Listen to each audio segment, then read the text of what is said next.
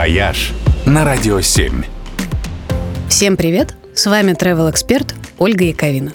Если ваши желания, загаданные под Новый год, что-то как-то не сбываются, возможно, надо попробовать поменять технологию загадывания. Вот у нас самым эффективным способом достучаться до Дедушки Мороза считается известный ритуал. Пишем желание на бумажке, поджигаем, бросаем пепел в шампанское и выпиваем. И все это пока бьют куранты. Уф, непросто.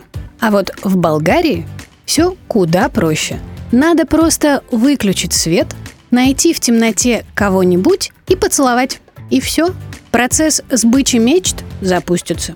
В Греции глава дома в полночь берет спелый гранат и разбивает его об стену, чтобы косточки разлетелись в разные стороны. Если верить местным приметам, это сбывает мечты всех присутствующих оптом.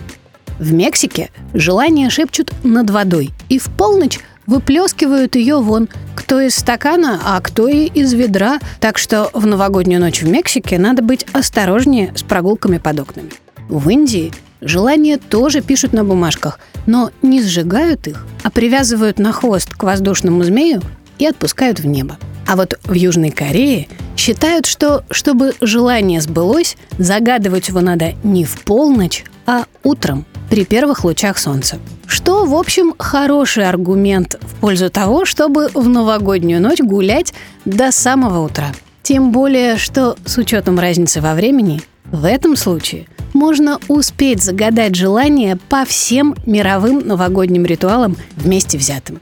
Может, в этот раз Дед Мороз нас наконец-то услышит? Тем более, что, как мне кажется, в этом году у многих будет одно и то же желание.